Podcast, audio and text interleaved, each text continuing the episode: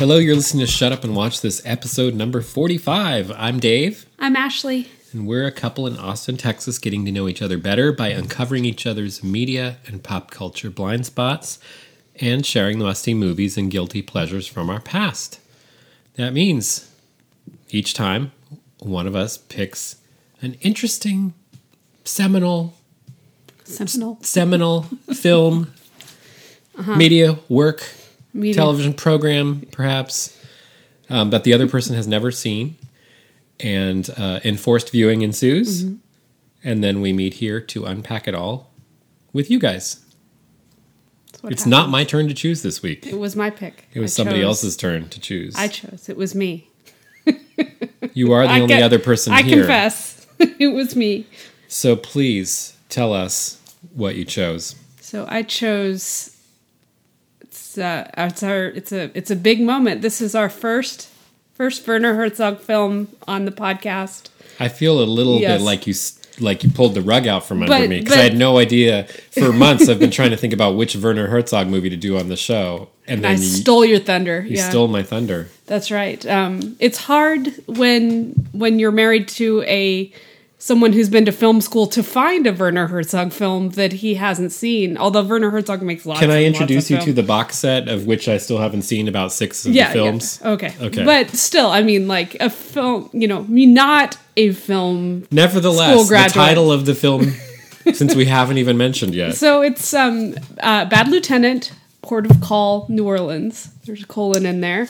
Um, so it is not a sequel to The Bad Lieutenant that came out in, I think, ninety-two. Abel Ferrara directed with, that. With, uh... Indie film with Keitel. Harvey Keitel. Where he's N- naked, because Harvey Keitel's always naked. It was a very notorious, controversial, Yum. shocking sort of movie at the time. But it's actually, interestingly, the same producer...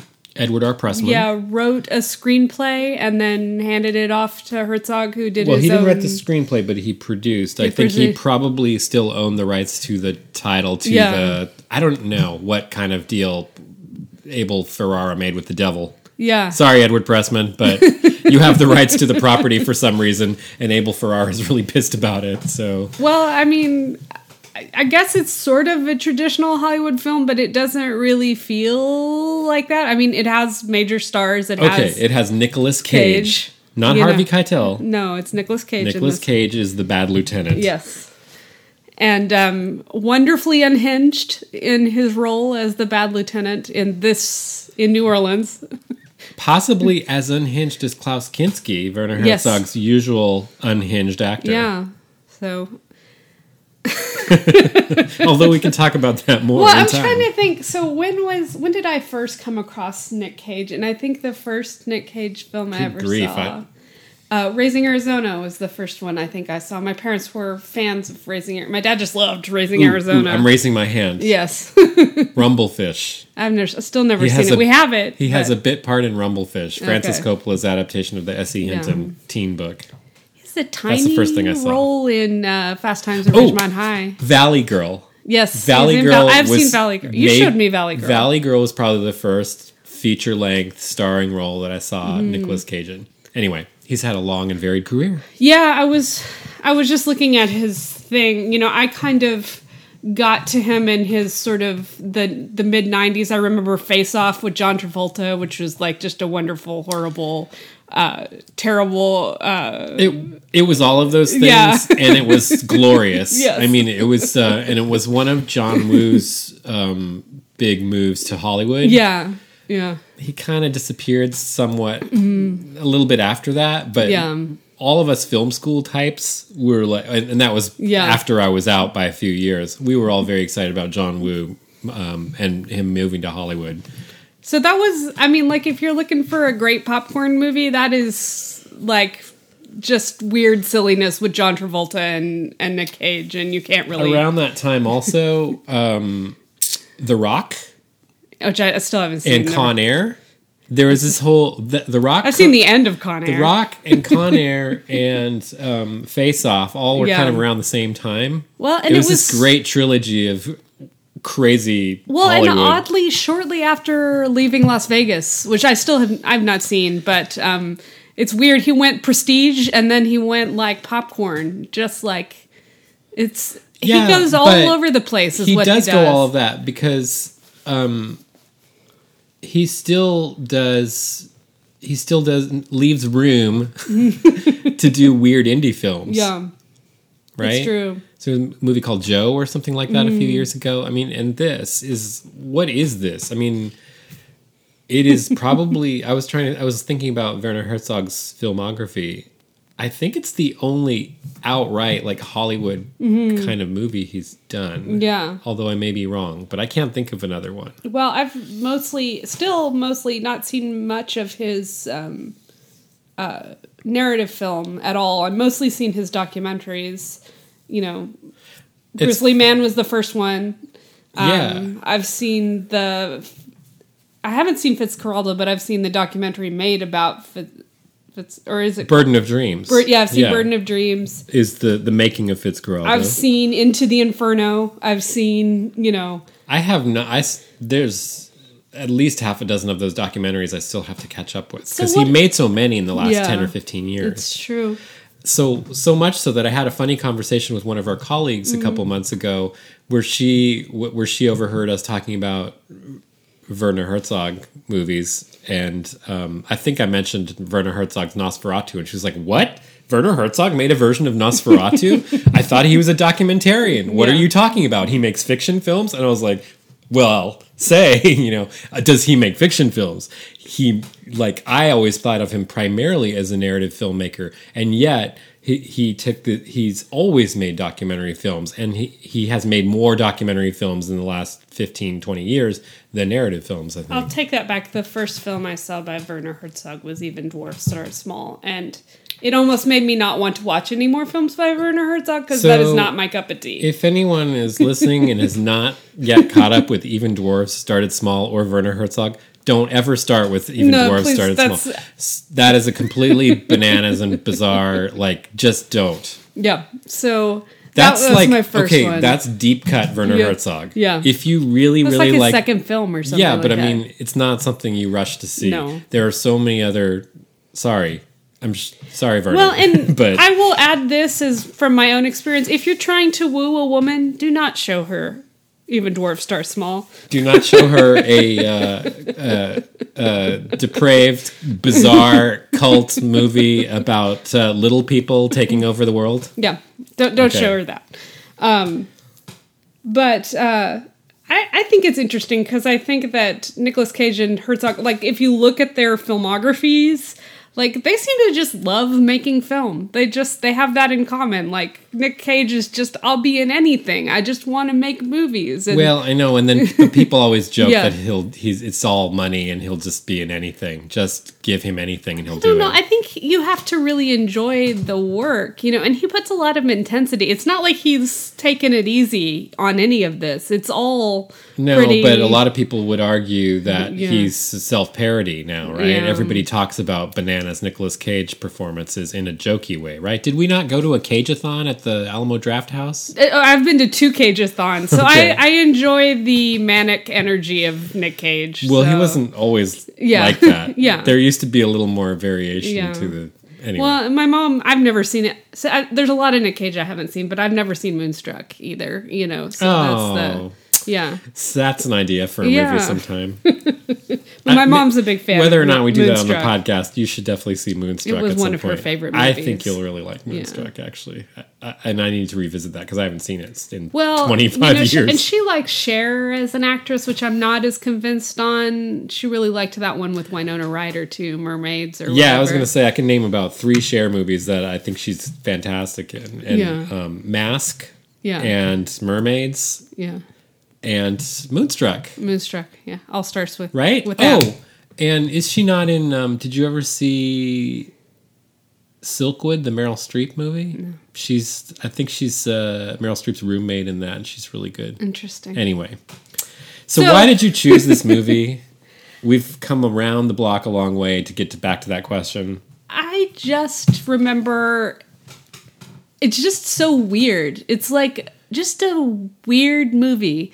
It like it's interesting. Like it touches on all these sort of like just just barely like pokes at some of the like major like social issues going on, like because it's set in New Orleans, like just after Katrina. Just after Katrina, yeah. Actually, the first scene happens during Katrina. Well, I think it's in the right immediate yeah. aftermath, and you know it touches on all these issues that are like you know relationships between police and communities of color and immigrants and and drug violence and all of this stuff that it sort of kind of pokes at but then doesn't really focus on at all. It actually is a little bit more about addiction than anything else, I guess. And police corruption. Is it really about these things? I don't though? think it's about anything really. Um it's just a really weird movie. It's it's enjoyable. It was fun to watch. I just I thought that um it just seemed like a movie that you would have seen, but I guess because of when it came out, you just two thousand nine? You know, yeah, I guess, I guess so, yeah. I think that was like a momentous year of like cross-country move from oh, okay. Spokane, Washington back to San Antonio yeah. for a new job at Trinity University. It was around that time. Well, yeah. actually that was probably two thousand eight, but that's around that time. So I mean, I don't I don't think it's like an important movie, and I mean other than I do have this kind of like weird obsession with Nick Cage's freaked out, like I love to watch. Somebody made like a nine minute YouTube video of all of Nick Cage's freakouts, um particularly the one with the bees from Wicker Man, the oh, remake of Wicker Man. No, I've never seen that. So um I've seen that scene. Well, it's funny because I have been to two Master Pancake Cage-a-thon, so there's enough material for two separate Cage-a-thons. Oh, they, they were different? The, it wasn't the same thing? They weren't the same, yeah. So it was interesting. Well, he does work so much. Yeah. He puts out so much product. Yeah, he does. So this was, I mean, and I want to say there were probably eight to ten years between the two Cage-a-thons, so there was a whole, like, decade of new content for them to pull on, you know. Um, so you wanted me to see this because... I th- I just thought you would... I just remember it it being weird and funny, and you know, I I like how and and maybe this is in other Herzog movies that I well, it is in other Herzog movies, even in the documentaries, there is this sort of balancing of like laughing at the characters and then not judging them at the same time, or mm-hmm. like things being like dark and, and wretched, but finding moments of weirdness and humor. I don't know. He's he's very good at... He sort somehow of... like is able to objectively view the mm-hmm. character, subjectively convey the character's bizarre psychological state, yeah, and yet comment on it all at the same yeah. time from a distance. Well, he has this very... I mean, like, from his interviews, I know him as much from his interviews as from, you know... Because, especially in his documentaries, he's very much a character in his own documentaries. Yeah.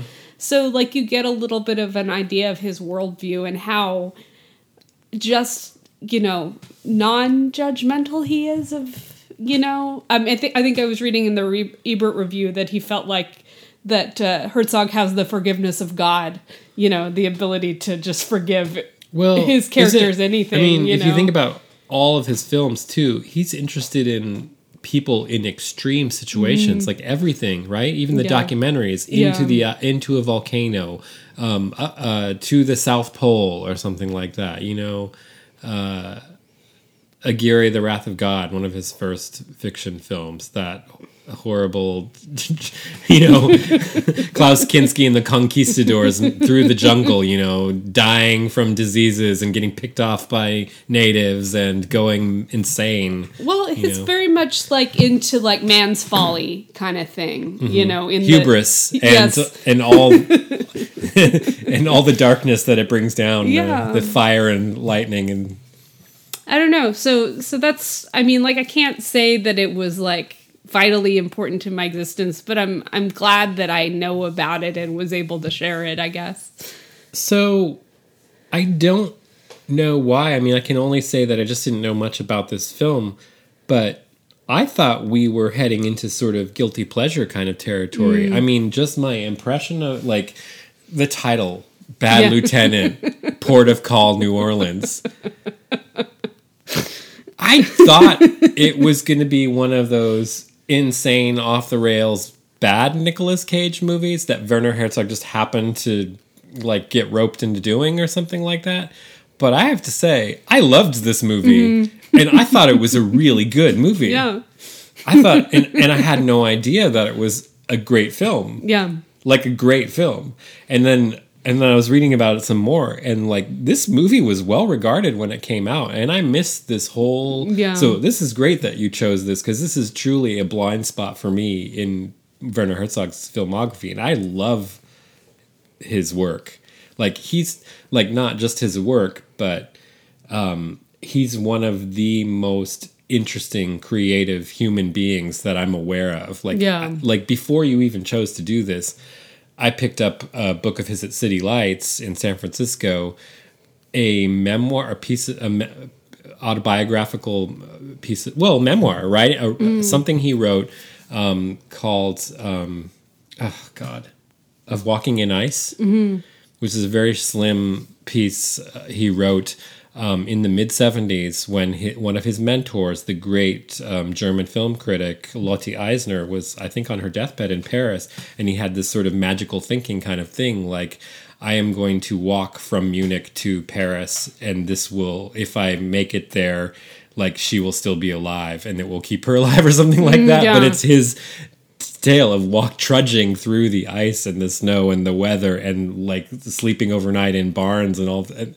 And I think he once said in um, you know in talking to Ebert that this sl- slim little book is one of the th- the things he's most proud of mm. creating, like more than any of his films. Yeah, it's really good. But I was reading this this week. I started this yeah. a few days ago, and then you chose this movie, so he was very much on my mind. And so this really is a blind spot for me, and like a really happy surprise that yeah. it was as good and yep. as fun and as exhilarating as it was. Yeah, it's. Um, I just thought it, I thought it was going to be like a popcorn, like something fun, funny, and it definitely was. But well, was, I think you can. I mean, if you went into it, you know, I think that that a person that doesn't know anything about Werner Herzog or anything or Nicolas Cage could go in and just watch it. It's it's a it's a perfectly fine thriller, you know, kind of. Mystery thing, you know, procedural thing, I guess, is the... It's funny because, you know, watching something that, you know, you think is basically a weird cop thriller with Nicolas Cage and knowing that it's Werner Herzog, the director, you know, you're watching it through a certain lens of going like, what is, where is his sensibility and what does he bring to it? And then you get to really weird things like the iguana. Can yeah. you talk about the iguana a little bit? So there's... Or the alligator cab? Well, fair, so fairly early on, it's clear. So actually, the first scene starts. I guess we should do a little bit of a summary in order to set up the iguana. Like just the gist of what this yeah. is about. So essentially, he's a cop. Um, they, they're clearing out a police station during Katrina, and they notice that a prisoner hasn't been transferred. Right. So they go down to the jail, and there's a prisoner locked up in one of the cells, and the water is rising. It's up to the prisoner's neck. And so Nicolas Cage jumps in the water to get the prisoner out. Essentially, he injures his back at that point, and he's, because his back is so badly injured, he's given prescription um, to for an opioid. I think it's Vicodin is what they yeah. give him. So he quickly becomes addicted to Vicodin and well, other Well, they pain- tell him he's going to be yeah. on this for the rest of his, his life, life. So he's guaranteed to be addicted to yeah. it. And then he starts supplementing with heroin, other dr- heroin, cocaine, cocaine anything marijuana. To help him deal with the pain. Um, so I think that that sort of like skews his view on things. So there's some scenes where like randomly an iguana shows up and there's like... Uh, Actually, the first one is actually a zoomed-in view of the alligator. Yeah. So there's... He goes to the scene of an accident where a car has rolled over because it ran into an alligator. Yeah. Motor and vehicle the, meets uh, alligator. So after the scene plays itself out, there's, like, this cut to, like, a different alligator's eye view watching the scene. In the grass off the side yeah. on the median. So, I mean, like, you, you essentially, you see the alligator's side of its face, and then you kind of see the scene as the alligator would see it. So then the next time he is in some sort of, I think it's, they're, they're doing, it's like a report out on what's happening with the murder case that he's investigating. So he's sort of standing in a room listening to people report out or whatever, and he kind of, I guess, zones out. But what we get is like, there's a lizard there all of a sudden. There are two lizards. There's an iguana a, and, and a, a bearded a dragon. Bearded dragon. Yeah. On the t- on, and he says, why the fuck is there an iguana on my coffee table? Yeah. And his partner, Val Kilmer, is like,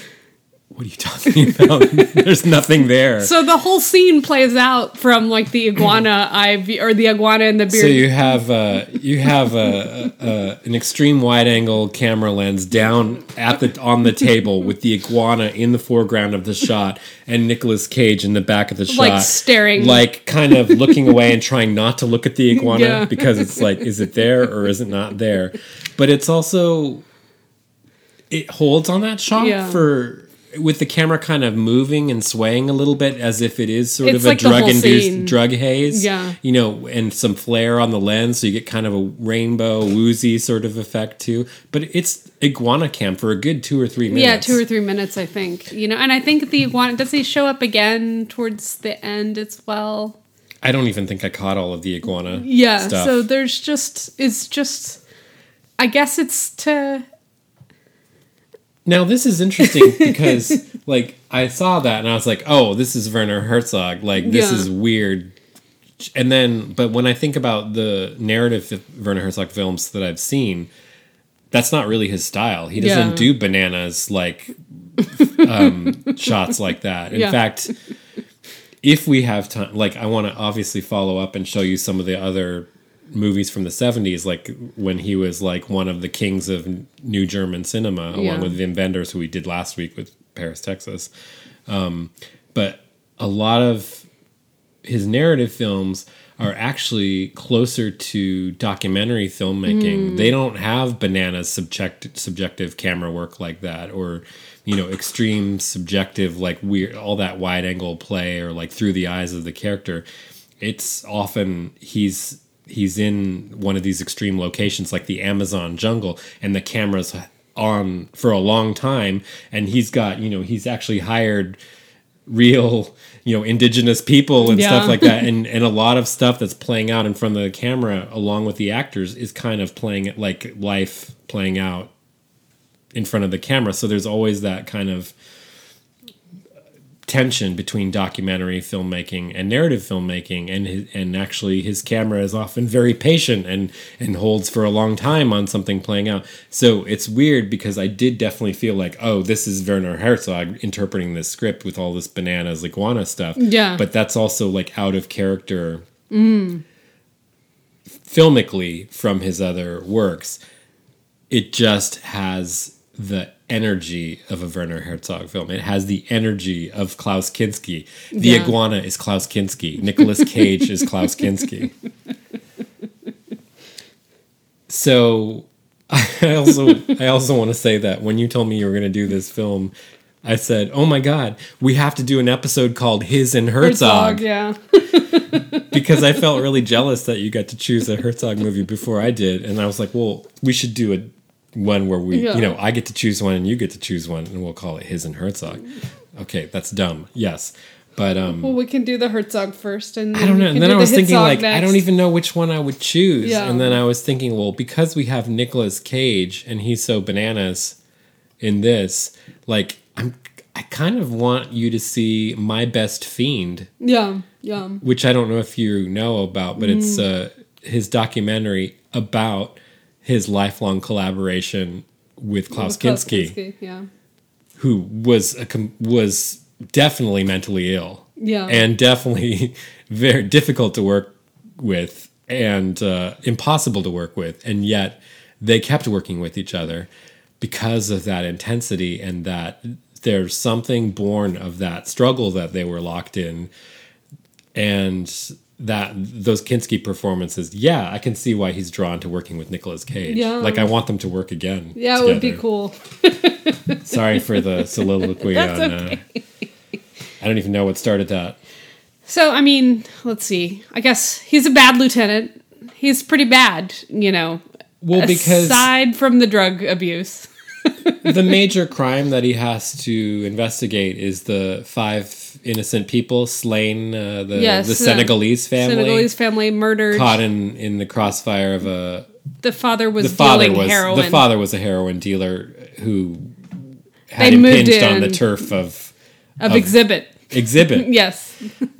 Who plays, what's his name? Uh, Something Fate? Uh, uh, Big Fate? or Big Big Fate or something, something like, like that. that. Um, yeah, Big yeah. Fate. You can't. You cannot run a heroin business in, in that neighborhood. Well, I think one of the, my favorite bits, and you laughed so much, um, but they were discussing the names of the... So one of them, it was Big Fate, Midget, and G. But like... Nicolas Cage had this like weird unhinged laugh when he said G, like it was the weirdest name he had ever like heard, it was or the something. Dumbest nickname, alias. And I was like, well, that's a pretty G. common nickname, I think, for people. You know, I don't know, but um, it was pretty good. Well, so, but my point is, like, he's tasked with this crime that he's supposed to mm-hmm. solve, and yet. He's completely corrupt because his actual motivation is how to keep the how to keep his habit up. Yeah. Which is this self-medicating habit, which is getting harder and harder.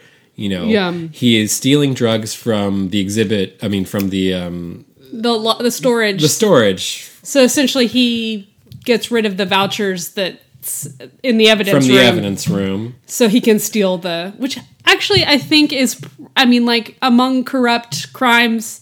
Is pretty common thing for, for people he to steal drugs. Is, he's got this weird thing where he like busts like these innocent couples at mm. uh, clubs and yeah. like abuses them, sexually abuses the girl and mm. like to get whatever they're carrying. Yeah.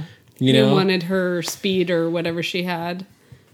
Um, his entire modus operandi is Cons- finding and consuming more to, to keep the pain down. Yeah. Right? But he's also, he also well, has to... Well, and he's providing those drugs also to Eva Mendes, who is... His girlfriend. His girlfriend. Hooker with a heart of gold, yes, as as they are. Call and, girl. Call girl, yeah. Not uh, like the street corner no, prostitute, no, no. She's, but like uh, a high-end fancy. Call girl. She lives yeah. in a Hotel really rooms nice and condo, I think. And um, yeah, so he's providing for her... as well, you know, so there's a lot of crimes that uh, he does in order to cover up his stealing. Yeah. You know, he's also a gambler, which causes some problems too. If you, just about any bad vice or habit, and th- that's that's that's the connection with the original, yeah. the Harvey Keitel is like the ultimate just horrendous corrupt cop who, and the crime he's investigating in that film is a nun who's raped yeah. by a bunch of street kids. Um, raped and murdered, I think. Yeah. And he's... I'm sorry, Abel Ferrara, but I much... I thought I liked this film a lot better than better, the original. Yeah. The original is... falls into that kind of one-timer category. Mm. It's so hard to watch. It's like um, the Requiem for a Dream oh, yeah. kind of level of, of yeah. Don't of watch awfulness. That more than once. No, I'd be worried if like, you did. It's so raw. It's so painful. I'm glad I saw it, but it's it's not a pleasant watch. it's it's it's it's probably some of Harvey Keitel's best work, but it's really hard because.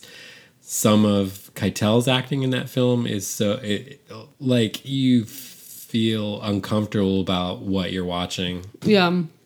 In the way that, um, you know, in Apocalypse Now, Francis Coppola got um, Martin Sheen completely, like, drunk and unhinged to shoot the opening scene mm. where he's melting down in the hotel room in Saigon. And you're you are really watching Martin Sheen completely smash out of his head... like punch, like smashing the mirror, falling apart, crying, weeping on the floor. It's not a performance. I mean, that's really him coming unhinged on screen. It's, it that's the kind of thing you get in, um, in the original Bad Lieutenant. No. This is a much more entertaining film. Did I mention they showed us Apocalypse Now in my senior high school history class? But anyway. I've heard about this history class a lot. We also watched Sergeant York. Um... I don't know where to go with that. um, quality education at work. Yeah. So I, one of the things that I think is interesting about this is like how like he has this thing where he just fall, fails up. Like, you know, essentially like he's a horrible abusive person in the beginning, but he saves a guy's life. So he gets to be a lieutenant. By the end of the film, he's sort of stumbled into solving the crime. Well, actually fixing it so somebody gets so charged with the crime. Every horrible, selfish thing that he does in this film yeah. just to like protect his ass, like clear up his gambling debts, get yeah. another score of coke or heroin, like ends up solving the case. Yeah. It's hilarious. And so it has this weird ironic sort of... Well, so the first time he screws up, he loses the only witness they have to the case. The mm-hmm. kid is able to es- to essentially escape. So that's the first thing he has to cover up is like that was the only way they could prosecute the crime. He was the only witness. They didn't have any D N A evidence or anything like that. So um, he me- and then in trying to get the kid back, does all sorts of horrible things to the kid's um grandmother and and the woman that his grandmother's taking care of, you know. Um, he hangs out with drug dealers. Um, yeah, it's it's not good. He makes deals with, I mean, at, at by about two thirds of the movie, three quarters in, he is he owes his uh, gambling guy like whatever five or ten thousand grand. Ten thousand grand. The mob is after him because you have those gangsters who are associated with the. Uh, he stole money. He from... He stole money from one of the clients his, of his girlfriend, Eva yeah. Mendez. So they want fifty thousand dollars from him. He stole ten grand from them. Um, to make it up, he has to yeah. give them fifty grand. He has two days to do that. Yeah. Um, like it's a real storm of awfulness yeah. that he gets himself into. Oh, and then um, the uh, police, uh, the his his people are are. There was a complaint filed against him by oh, by yeah. the woman that he abused. He took her oxygen from her, essentially, yes. and so she filed a complaint, and so he's got H R on him as well. So well, they took away his gun yeah. and reassigned him, or you know, ch- changed yeah. his duties. Um, Yeah, things But are, then he ends the, up being captain at the end. Well, yeah, I mean, spoilers, I guess, but yeah. but like all of this awfulness somehow every terrible thing he did ends up actually s- helping him solve yeah. solve the crime and bring justice to the people to the people other than himself who yeah. deserve it. The the killer of the Senegalese family, the you know, the they The mob gets taken care of. Yeah. Uh,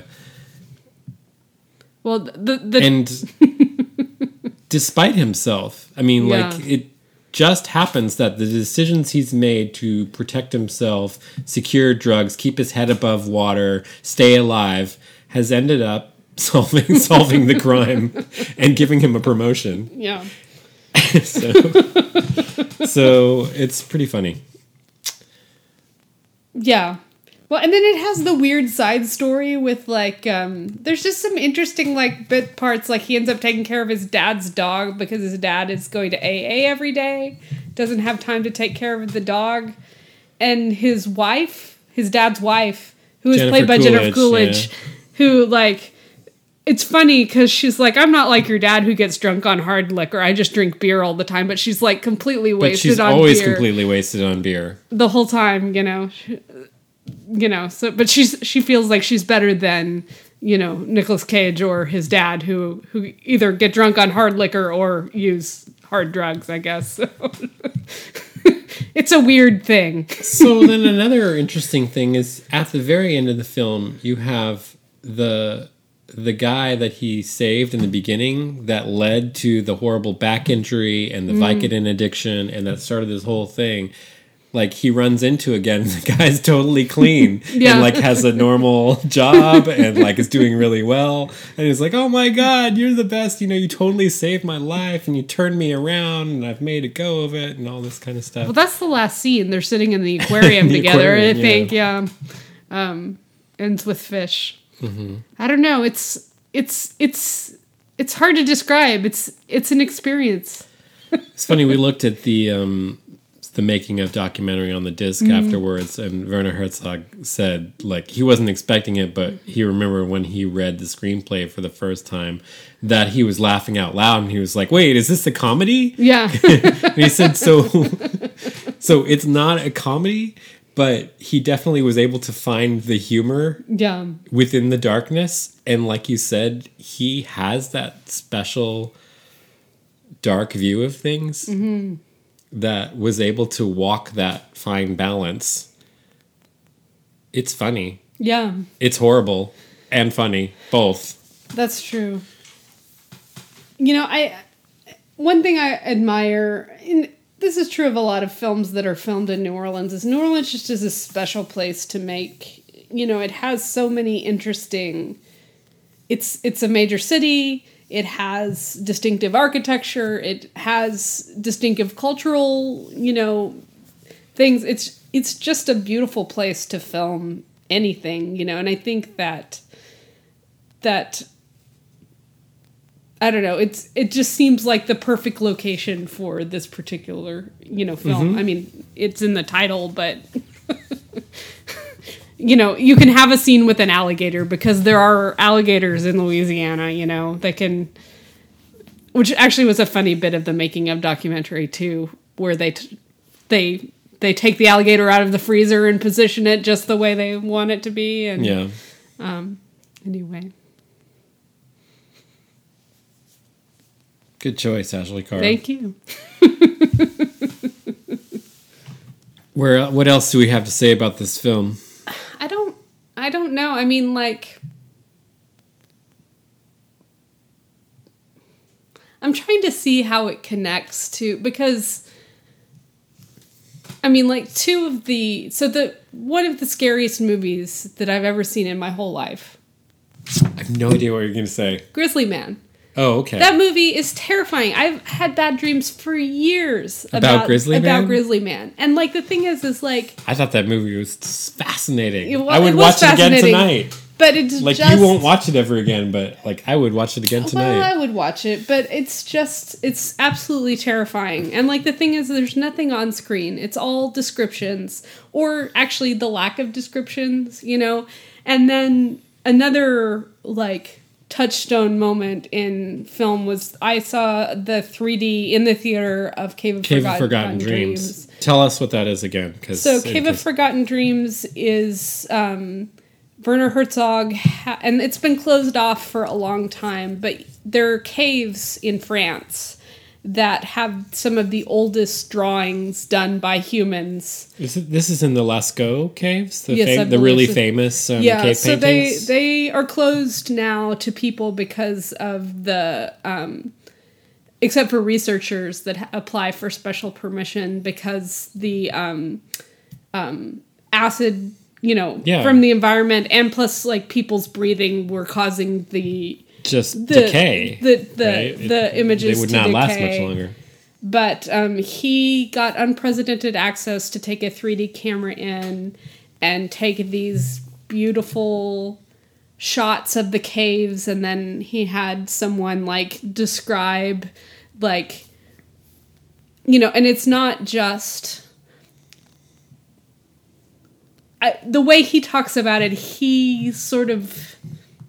He thinks these people were not just wanting to show like a solitary thing, that it's art, that it was motion, that it was, and like you can see the way that he shot it, how like they're like storyboards. There's like herds of of, of horses there's moving movement. across a plain. It's and, like their yeah. version of cinema. And there's there's handprints, you know, uh-huh. which are different than it's like they're we smaller. were here and yeah. I don't know. It's the just, signature of the artist of the of the humans who. Painted that. Yeah, so we think that, I don't know, I think that we as modern people think that we're diff- very different and than humans were in the past, and I think he did a good job of sort of showing how that spark that makes us human was there from the, and the, from desire the very beginning. To bear witness yeah. to your experience and your life and to say, I was here and I struggled and yeah. I survived. Well, and I think that that's sort of a common theme in all of his work is the sort of the beautiful struggle that is being human, you know, and and that we're here for such a short time, and all we have is, you know, what we, you know, what we do while we're here, you know, so, and, you know, I th- think that all, all of his works that I've seen at least mm-hmm. sort of show a piece of that. I don't know. Um, you know, he did, you know, he does bad things undeniably, but I mean, like there's like, he seems to, he really wanted to solve the crime. And I don't think just because it was his job, but there was a moment where he's talking to the, I think the sister of, of, of the, of the family who died, mm-hmm. um, like the aunt, I guess, of the children. And she's, you know, he well, seems genuinely sort of concerned about that. There you know? is some little candlelight of, of ethical concern, yeah. even within this corruption yeah. that does come to the surface mm. several times in the film. It's like that core part of him. Yeah. That there is still some kind of light of um, aspect of right and wrong, mm. of about uh, the, t- the need to protect the innocent from the chaos of the, yeah. the world. It's, I mean, like he, he does terrible things, but there's something yeah. in there that you do glimpse two or three times. Yeah. Well, I think that it's not gone forever necessarily. It's ultimately, you know, a, lo- a lot of, you know, one of the follies that most people suffer from at one point or another, or sometimes their whole lives, is the, the idea of hypocrisy and how, you know, you're, you don't have the self-awareness to see that you want things your way and you'll do anything to have it your way. But when somebody else wants something their way, you know, not being able to consider that, or to, you know, the, I don't know, you know, or the, the rules don't apply to me, which I guess is the ultimate sort of hypocrisy. I am a rule mm-hmm. enforcer, but the rules don't apply to me, you know, so. Mm-hmm. But I mean, I think a lot of, that's a downfall of a lot of people, is that they fail to see themselves well enough to regulate themselves. You know, they, they rationalize, I guess, mm-hmm. is the, is the thing, you know, so who knows? Well, and you know, with the drugs, you know, probably there's a lot more than just rationalization going on, but I don't know. Have, do you, No, if you've seen any of his, Werner Herzog's fiction films other than this, I, other his than narrative work, the dwarves, you mostly know the documentary, yeah, and dwarf, dwarves, yeah. I wouldn't even be able to tell you what that's about. I saw, well, I've, and I heard him read "Goodnight Moon," or whatever it was. The was that really him? I think so. I, oh, okay. Oh, yeah. I didn't know. I thought yeah. the it was a gag. Oh, but, it uh, might have been a gag. I don't know. I think they had. You're right. They had a funny YouTube series of Werner Herzog reads "Goodnight Moon." I don't think it was yeah. actually him, but yeah. maybe they should get him to do it sometime. I'm really excited to um, watch more of his films with you, and I'm really pleased to discover that this was a good yeah. exciting, exhilarating movie. I had no idea it was on top ten lists of yeah. that year, of two thousand nine. Ebert's list, Kim Morgan, another critic I follow. Um, I think Ebert put it on his best of that decade yeah. list, his t- ten best of the decade, you know, shortly before he passed away. Um, It always makes me wonder, you know, having watched the Wim Wenders just before and now the Werner Herzog. Yeah, we did two of the great German filmmakers. Well, I mean, it's interesting. So I don't know, you know, I don't know if there's anything to like a certain, I mean, you know, they always, they always used to do the ads like Germans don't do Shakespeare or, or yeah. whatever, um, that there's this certain sensibility about Germans, or I mean about any European country, like that they're, you know, the French are this way and the yeah. Spanish are, I don't know, but there's something that I respond to in in some of the, you know, German cinema that I've seen. There's this this viewpoint that I, I don't know that I can articulate it really, but just this sort of understanding of human folly, I guess, is is one of the things, but this sort of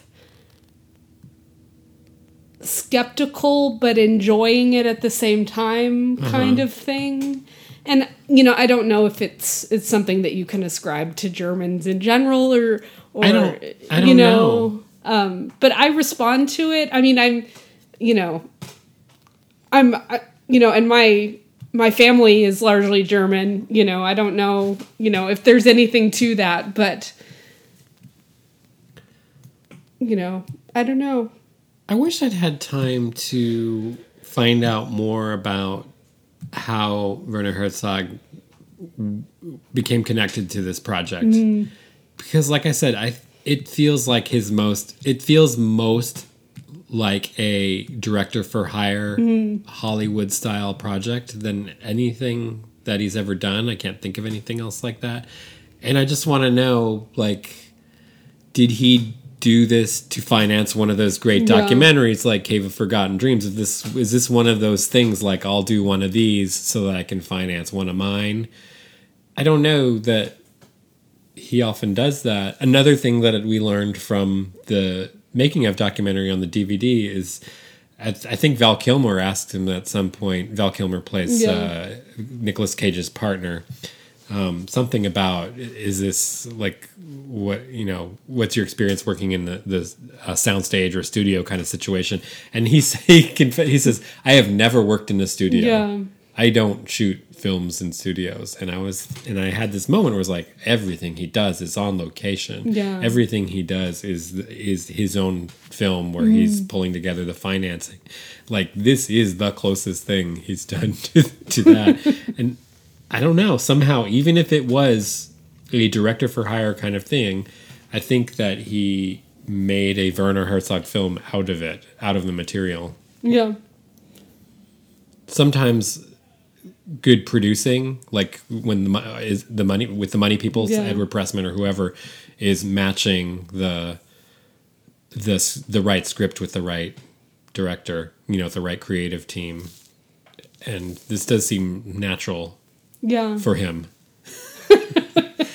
And yet you don't see, and this is ten years ago now, yeah. and he didn't go off and do a whole bunch of Hollywood films. So I don't yeah. know what the big takeaway is. He went off and made a bunch more documentaries. Yeah. But a lot, a lot of narrative too. I mean, it seems like every year he has one or the other, you know, which, I mean, suggests to me that he's been working, like he works all the time. He must, in order to get that much, you know, to get that much out, you know. Yeah, I mean, in um, I think in in the seventies, it was mostly narrative film. Yeah. It was that great, just amazing period that started with Aguirre, The Wrath of God, and there was Nosferatu and Fitzcarraldo, and the the one I watched recently, the the Enigma of Caspar Hauser. Mm-hmm. Um There's a bunch more that I have. Strozik and Wojcik and all the and other projects with Klaus Kinski. But the nineties and two thousands have been more about documentary for him. Yeah. And weird acting jobs. He's in The Mandalorian, the Star Wars uh, Disney Plus T V show now. Okay. Which, again, seems like an actor for hire so that I can finance my next project. I guess so. He's not game for anything, but... Yeah. Uh, well, I mean, I do I do like that attitude. The, like, what harm is it going to do me to try this? You know, it's... I mean, and often that's the case, like... A lot of people like, oh my God, is, but at a certain point, you know, it's just a job or it's just a, you know, it's not gonna hurt him or change mm-hmm. how he feels about himself or his work to do something that, you know, and, you know, I guess that's kind of cool though. Like, you know, you know, getting rid of self-doubt, but also like not worrying about what other people are going to say about, you know, Werner Herzog being in Star Wars or whatever, you know. Although I still maintain, why does everything have to be Star Wars? But that's fine. That's true. I don't know. I'm really happy to... I'm. I'm. This sounds stupid, but I mean, I'm really happy that he's still a creative force to be reckoned with, and that all of these years later, you know, he's still making films year by year, and we're yeah. still part of that conversation. I I first became aware of him when I was probably twelve or thirteen. I'm not sure we mentioned the book before, but that movie, that book, Cult Movies by mm. um, Danny Peary, which was like something I stumbled on at the B. Dalton Booksellers. That's the copy I bought yeah. at, at B. Dalton. She's pointing to the top shelf of our, our bookcase. Um, it was uh, uh, that book of essays by Danny Peary came out in the seventies, um, Cult Movies, and it was and uh, mini essays on all these great films, everything Clockwork Orange and, and all of that stuff. Eraserhead. That's where I first heard about these movies, when I was becoming interested in in the weird, the unusual, the offbeat, everything that's out there, not just Raiders of the Lost Ark and Spielberg, but I wanted to know everything. That's where I first heard about Versa- Herzog. Herzog, I Herzog. Um, he's, that's, he's where, that's where... That's um, where... So the first thing I came across was Aguirre, the Wrath of God. I probably didn't see it till I was about fourteen or fifteen. V H S tape from La Video, that video store in mm. San Francisco that I always talk about. And um, and so I've had a relationship with him and his movies since, you know, a t- being a teenager. And uh, like I said, I'm just astounded that he's he's one of the greats who's still working and making such interesting films. I don't think you could stop him. He just seems like a force that he will continue to create in any way that he can. You know, that just, he just seems like that sort of unstoppable creative force, you know? Well, he is an author and yeah. he is a filmmaker. He's a documentarian. He's a screenwriter. He's an actor. He is all of these things and a thinker. And I, I don't know. He's just, I'm fascinated by him. Yeah. I'm really upset, people, that we like we were going to go to the public library yeah. yesterday, and it was closed for the holiday, for the Martin Luther King um, holiday. That's fine. I mean, I know people need their day off and everything, but I was going to go pull some books on Werner Herzog. I had, I was going to, I was going to have other fascinating things to say. I really wanted to grab this book, so if you can find it before I do, there's Werner Herzog, A Guide for the Perplexed. Mm.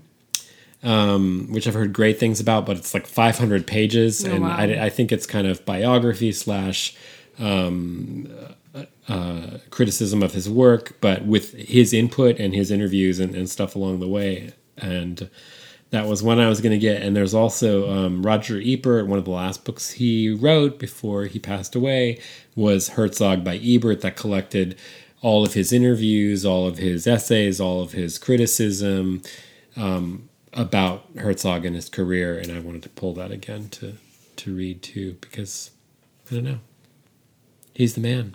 It's the man. Even if he is terrified by the shrieking of birds in the jungle or or whatever. Yeah. Uh, thinking of uh, those, you know, you guys should Google uh, Werner Herzog "Burden of Dreams" and yeah. and see some of those clips of he he was pretty much losing his mind shooting that film. I think, yeah, I think the jungle haunts him still. He mentions it in the making of of of of, of Bad Lieutenant. You know, and there's that well. there's that story. We may never know for sure. You know, Klaus Kinski passed away, I think, a few years ago, right? I don't even I don't think he's around anymore. Um, that, you know, they were truly isolated in the jungle when they shot Fitzcarraldo and Aguirre, the Wrath of God. And there's that story that that Klaus Kinski threatened to walk when during one of their like huge blow-ups and awful like things, and uh, they say that Werner Herzog uh, held a gun to his head and, and made him complete the film. We may never know if that's true. Act, act, but uh, you. Let's just say, you know, My Best Fiend. Um, who's the Fiend? Yeah. No, the, you really do have to see that film okay. though. 'Cause it's it's it's quite a collaboration they came up with. So do you have any other thoughts about Bad Lieutenant, Port of Call, New Orleans? What does he? What did he say about the um, the title?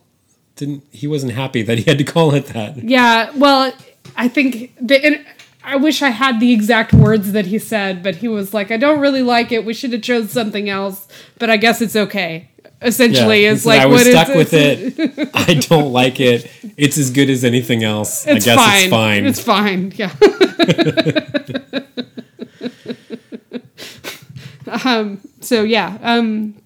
Well, see it. I think. I think everyone should see it. If you, if you like procedurals, if you like Jennifer Coolidge, if you like Nicolas Cage, if and, you like New Orleans, and if you're not really familiar with his you work, like alligators. There are so many things to connect with, and we've mentioned a lot of them for now. If you're more of a documentary person, I highly recommend stuff like The Cave of Forgotten Dreams, the one on the Las- Lascaux Caves. Yeah. Um. Grizzly Bear. Grizzly, Grizzly Man. Man, sorry. Well, and into uh, into the Inferno, which is the volcano one. I still one, haven't caught up with that which one. Which oddly has commentary on um, uh, communism. Yeah, I haven't by, seen that. And North Korea. I have no idea what you're talking oddly, about. Oddly, so. I think I need to do. I need to do a marathon of some of the last. Like, so I mean, ten years of his documentaries. None of his documentaries. I mean, none of them are about what they ostensibly are about. So that's if you're. If you're looking for... Well, every one of his yeah. films is about his encounter with, yeah. the, with the purported the subject matter. Yeah. It's a conversation with the subject matter. Mm-hmm.